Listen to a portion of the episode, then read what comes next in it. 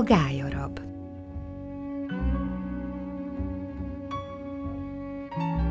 Anyám nagynényétől, aki egyben anyám első férjének második felesége lett, több okból idegenkedtem. A legelső, a fő ok, amit annyira abszurdnak éreztem, hogy tapintatom megtiltotta az említését, az a képtelen családi viszonylat volt, amelyet a rokonok ilyen sajátságos szerepcseréje eredményezett. Állandó zavart, majdnem szégyent éreztem abban a házban, ahol anyám első férje, féltestvérem apja élt a nagy-nagy nénivel, s bámultam a szüleimet, milyen természetesen viselkednek, milyen egyszerűen veszik tudomásul, ki mikor, kihez, s milyen kapcsolatban tartozott. Féltestvérem apjától féltem. Nem mert ez a szép arcú, kedves, halálos beteg ember bármivel is megriasztott volna, hiszen olyan nyájasan üdvözölt, valahányszor meglátogattuk. Valami más, komplikáltabb, s igazán csak a lélektan segítségével kibogozható okokból. Ha tehettem, nem is néztem rá. Kisonfordáltam mellőle, mihelyt lehetett. Betegsége inkább csak színezte riadalmamat. Az én apám folyton barkácsolt, mozgott, ugrált, dalolt, szaladgált. Anyám első férje olyan csendes volt, olyan passzív, mindig felvetett ágya mellett a nagynéni feleség ékszeres dobozkája állt, egy aranykeretes, aranylábas, piros sejemmel bélelt üvegládika, nyilván jelentéktelen kincsekkel. Ám mivel nálunk nem volt hasonló, én mesebeli gazdagságot képzeltem belé. Bátyám apját meg valami kincstartó félének, aki ha már más nem is tud, legalább azt az üvegládikót őrzi, mint a mesében a törpék.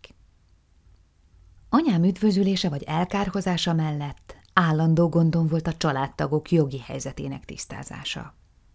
Kikinek lesz végül is a házas fele, ha egyszer már nem élnek itt a földön. Aggódtam, anyámnak az elsőség jogán esetleg majd az első férjével kell élnie, és akkor mi árvák maradunk az apámmal. Az első férj aztán egyszer csak eltűnt a házból. Olyan elképesztő volt, hogy féltestvérem egyik napról a másikra hirtelen félárva lett, mintha apjával együtt hirtelen a fél keze vagy a fél lába is eltűnt volna szegénynek. Nem szerettem a nagy-nagynéni lakását sem, ahol minden ragyogott a tisztaságtól, és ahol az állandó molyírtószak belengte a kínos pedantériával ápolt finom régi bútorokat, és a nemes porcelánból úgy kínálta a nagy-nagynéni a cukrászt megszégyenítő sütemény remegeket, hogy közben izgatottan nézte a kezemet, nem ejtek el le morzsát az áhítattal kefélt szőnyegre. A hétköznapok tárgyainak e fajta kultusza hiányzott a mi otthonunkból. Szívesen kimentem volna a lakásból, ha nem keltett volna a nagy-nagynéni otthonának környezete már a lakásajtó előtt is félelmet. Az udvar lakói közül az egyik háziápolásban élő őrült volt, villogó szemű, majdnem mindig seprőt szorongató nő, aki ugyan sose bántott senkit, de külseje, rendkívüli némasága vagy váratlan sikolyai, nézése, ahogy arcomba merett, elképzelhetetlenné tette, hogy kimerészkedjem játszani a küszöb elé a köves udvarra. A másik lakó az átlagos özvegyasszonyoknál is búsabb özvegyasszony volt. Nála csak egyetlen egyszer jártam, többször nem kívánkoztam hozzá. Őt a berendezése tette gyanús társasággá. Előszobájában velem körülbelül egyforma nagyságú néger fiú faszobra állt, a szobrocska kezében résztálca, emléke annak az időnek, mikor az özvegyasszony még nem volt özvegy, hanem nagyházban élt a férjével, sok vendéget fogadott, akik névjegyét, ebből egyébként a nagy-nagy nénimnél is tömérdek volt egy enorm tengeri kagyló mindent befogadó öblében, a résztálcán őrizte. Sejmesfényű, titokzatos címerekkel meg kacskaringókkal ellátott, kicsit sárgult névjegyeket. Féltem a néger fiútól, mint ahogy voltak éppen minden szobortól tartottam – éppen amiatt, hogy csak mozdulatlannak érzékeltem őket, de nem élettelennek. És a félelmet az özvegy még csak elmélyítette bennem, aki első és egyetlen látogatásom alkalmával ugyancsak észrevéve, hogy akkora vagyok, mint a néger fiúcska szobra, azt találtam mondani, ha a fiú elfárad, majd én veszem át a résztálcát, én tartom a névjegyeket, ott maradok örökre nála. Jól fogom magam érezni az előszobában, a néger fiú meg hazamegy a szüleimmel. Az özvegy nem tudta, milyen reménytelen vállalkozást tréfálkozni velem. Én mindent komolyan veszek. Elsődlegesen értek. Még az őrültől se rettegtem annyira, mint tőle azon túl. Mert hát, ha valóban ott fog, beállít kis négerszolgának, a névjegyes fiúcska meg kislányá változik, és viszik haza az én szüleim. Inkább bent tartózkodtam hát a nagy-nagy néninél, mint olyan veszedelmes udvaron, olyan veszedelmes és mindenre képes lakók között, pedig oda benne a szobák is riasztottak.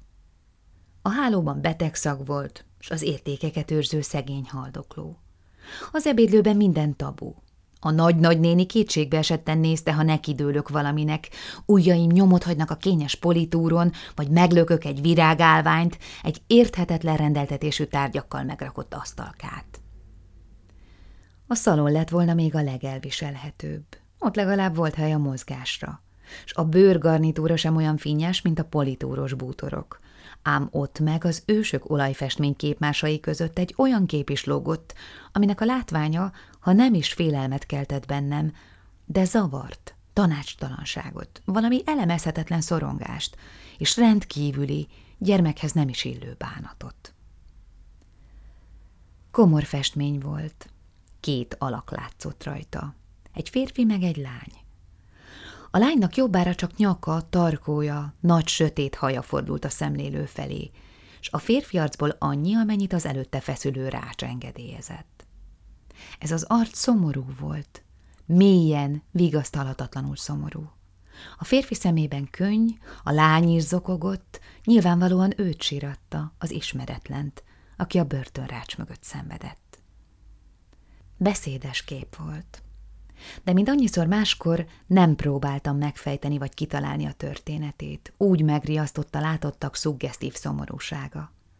Féltem megkeresni a magyarázatát annak, miféle börtönt ábrázol a festmény, ki az a lány, aki kendőbe temeti az arcát, és ki az a férfi, akit sírat. Ha bevittek a szalomba, mindig háttal helyezkedtem el a két alaknak. A plüspamlagon gyöngyhímzéses párnák voltak, azokat piszkáltam elmerülten. Szerettem volna teljesen leszedni a virágokat, s hazavinni, de csak annyit értem el, hogy a rögzítő cérnaszál elpattant, s helyenként, ahol az ódon gyöngy lepergett, kopasz lett a virág. A nagy-nagynéni lakásából haza, a Szent Anna utcába többnyire a Füvészkert utcán mentünk, és ez azért volt kellemes út, mert szerettem átmenni az emlékkerten. Mint mondottam, a nagy templom anyámnak, a kollégium apámnak volt kultikus helye, sokat időztünk a két épület között. A szüleim leültek, én szaladgáltam. Gyakran keringtem egy oszlop körül, amely a kert egyik sarkában állott, és amely abban különbözött egy normális oszloptól, hogy fémdíszítés volt a tetején, valami vashajó. Láttam, több név van rávésve, Eleinte síremléknek gondoltam, bár csodálkoztam rajta, miért temetkeztek többen éppen ide a város közepére. Mikor már tudtam olvasni, megdöbbentem, hogy anyám leánykori neve is ott áll a többi név között. Azt hittem, minden nem élő rokonunk a temetőben fekszik. Ugyan hogy került ide ez a családtag, ennyire messze a többiektől? Megmondták, nem sírt látok, hanem a gályarabok emlékoszlopát. A rokon neve, amelyet felfedeztem, egyik ősömé, mert egyik ősöm az volt, gályarab. További magyarázatra szorultam, mert nem tudtam, mi a gája, és ebből következőleg az sem, ugyan mit csinálhat azon egy fogoly.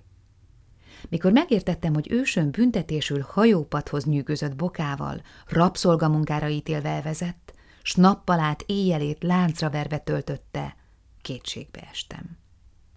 Volt a mi családunkban már rab, Sárosi, de az az osztrákok börtönében szenvedett, hazája iránti szeretetből, s hazafiságból börtönben szenvedni dicsőség, ezt megtanultam. De egy rabszolgamunkát végző, evezőpadhoz láncolt, tengerre hurcolt rokon, csak valami szégyelni való haramja lehetett. Ölt, lopott. Mit csinált, hogy ilyen rút vége lett a szerencsétlennek? és tettestársai is lehettek, mert több név van azon az oszlopon, amiről már nyilvánvaló volt, hogy olyasmi lehet, mint a pellengér, valami szégyenfa, kőből. Apám, ha a kollégiumban sétáltunk, gyakran beszélt a reformációról. Most derült ki, nem értettem én abból semmit. Időérzékem nem volt. Ami nem a jelenben történt, eléggé összemosódott. Csak árnyalati különbség volt a között, ami apám fiatal korában esett meg, vagy akkor, mikor Árpád fejedelem hazánkba vezette a magyarokat a Vereckei hágón. A sókereskedő erdélyi fejedelmek vagy Mária Terézia időbeli hovatartozása semmiben sem különbözött mondjuk a Szabó nagyapámétól. Régen volt. Régebben, mint a tegnapi nap, nagyjából követhetetlen kuszatávolságban. Az ellenreformáció korának ideológiai küzdelmeiből keveset értettem.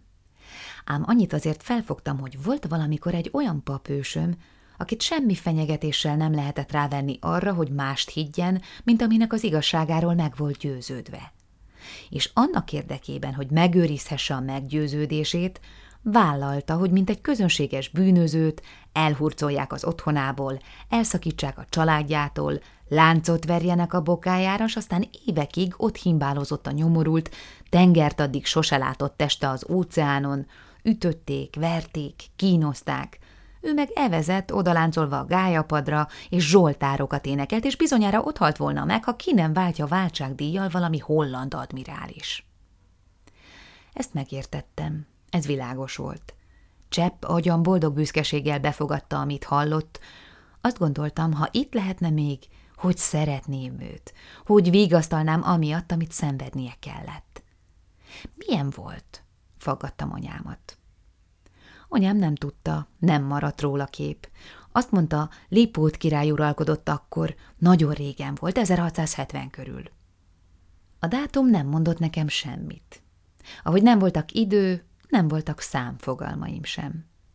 Az ős, akit megszerettem, arc nélkül tekintett rám gondolataim közül. Csak palástja volt ábrázattalan testén, s fején, melynek nem voltak vonásai, papi süveg. De nem sokáig, csak addig, míg legközelebb újra el nem mentünk a nagy-nagynénihez látogatóba, s a betegszag és a pedáns ebédlő és a nagy-nagynéni nyomasztó jelenléte beneműzött ismét a szalomba. Ahogy beléptem, ráesett a pillantásom a családi festmények között arra a képre, amitől mindig olyan szomorú lettem, amiről ahogy lehetett elfordítottam a pillantásomat addig a napig. Álltam az ajtóban, szemben a festménnyel, és telegyűlt a szemem könnyel.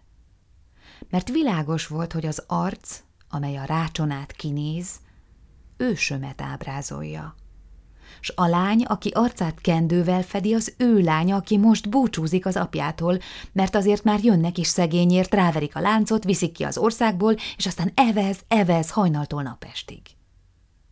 Miért mondták, hogy nem tudják, milyen volt, hogy nem maradt róla kép? Hiszen itt van. Csak a nagy-nagynéni őrzi, Persze valami joga van hozzá, ő is jabloncai lány, nagyapám testvére, lehet, hogy csak nem mondták meg anyámnak, azért nem tud róla. Lelkendezve közöltem a szüleimmel, hogy megvan az ős. Nézzék csak meg, ott lóg a nagy-nagynéni szalonjában. Apám azt felelte, a festmény sokkal későbbi, a szabadságharc után készült. Valóban olyan néven ismeretes, hogy a gályarab búcsúja, de semmi köze nincs nem, hogy a mi ősünkhöz, a gályarabokhoz sem. Ez a kép jelképezte az üres otthonokban, ahonnan az osztrák börtönbe hurcolták a szabadságharc bukása után az apát vagy a fiút, azt a családtagot, akit bebörtönöztek. Sok példány van belőle, divatos festmény volt valamikor. Nem a mi ősünk. Nem hittem el neki. Azt hittem, valami oka van rá, hogy tagadja, és nem folytattam a témát, úgy gondoltam, értem én, miért akarnak lebeszélni a képről. Mint mondtam, nem volt se kor, se időérzékem. Nem tudtam megítélni, voltak éppen nem jelente még mindig veszedelmet, hogy mi is ragaszkodunk a hitünkhöz. Azt képzeltem talán biztonságosabb nem közölni senkivel, hogy családunkban megvan, és tiszteletben áll a gályarab képe. Attól fogva soha többet nem kerültem el a szememmel a festményt, sőt, valósággal vonzott. Már nem érdekeltek többi a gyöngyel kivart virágok. Csak néztem, míg bele nem fájdult a szemem az őst, meg a lányát. Néztem, és most már megpróbáltam kitalálni annak, amit látok az előzményét, és azt is, ami utána következik. Volt a nagy-nagynéni plüsdiványa előtt egy faragott lábú zsámoly. Arra ereszkedtem le, mikor már eleget bámultam a képet. Ráborultam a díványra, beleszorítottam az arcomat a naftalin szagú húzatba, és vártam, hogy behunyt szemem mögött jöjjenek a képek. Mindig jöttek, olykor zajokkal együtt. Mindig eljött, amit hívtam, amire csak kíváncsi voltam. Láttam egy házat. Nagy, alacsony szobában az őst. Az ős palástot viselt, mellette gyertya égett az asztalon, a lány meg levette a kendőt az arcáról, végre látszott, hogy milyen, de a kendőt azért a kezében tartotta változatlanul, csak éppen vart rá valami virágot. Csak ketten voltak a szobában, valahányszor felidéztem a képet, azaz, hogy hárman, mert az alacsony mennyezetű szobasarkában nagy kalitka állt, s a kalitkában egy piros papagáj. Sosem kívántam az őst vidámnak, vagy pláne nevetősnek látni, az ős mindig komoly volt. Gyakran hívtam azt a képet is, amitől voltak éppen borzattam, de amit azért újra és újra látnom kellett, ha a végén sírva is fakadtam tőle. A percet, amikor elviszik a katonák, akik mind aranyzsinóros, fehér egyenruhát viselnek. S amikor az én díványkelmébe préselt, becsukott szemem látta, felidézte utolsó kép és mozdulat azonossá vált azzal, ami a valóságban ott lógott a falon, az addig mozgó, teljes elevenséggel átélt képsor megállt, valahogy megfagyott, s már ott volt az ős a rács mögött megint, és a kendő, amibe előzőleg hímzett a lány, eltakarta az arca nagy részét. A tengert csak ritkán idéztem fel, és egészen másnak, mint amilyen az igazi víz. Tömör zöld volt az én tengerem, majdnem olyan sűrű, mint a pép, mártogatni lehetett benne, nem rántani az evezőket. Cuppogott ez a tenger, mint az iszap. Lassan-lassan haladt a hajó. És a cuppogást énekszó kísérte, apám kedves énekei. Micsoda játék volt! Micsoda gyönyörűséges és veszedelmes, örökre nyomot hagyó szenvedély ez a szellemidézés az őssel, akihez olyan hűséggel ragaszkodtam, mintha élne.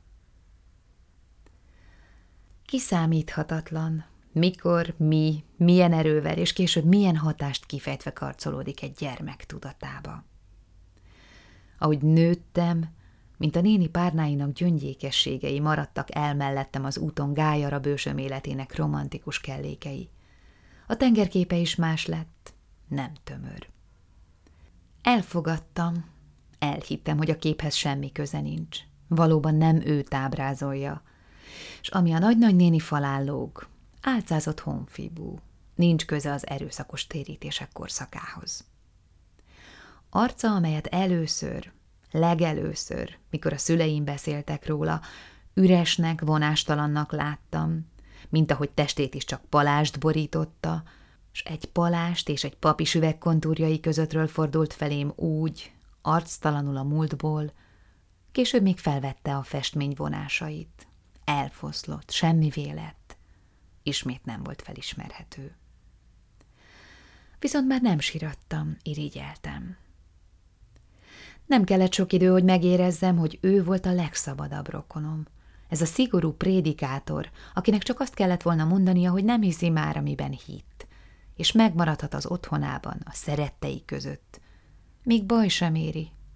Csak éppen nem mondta, mert tisztában volt vele, hogy nincs az a tengerzúgás, ami lebírhatja az ember belsejében szóló hangot. És mit számít deportálás és fogság és bilincs és elveszett otthon vagy család, vagy akár az elveszett élet is – mind lényegesen egyszerűbben elfogadható, mint amikor az ember megtagadja és elveszti önmagát.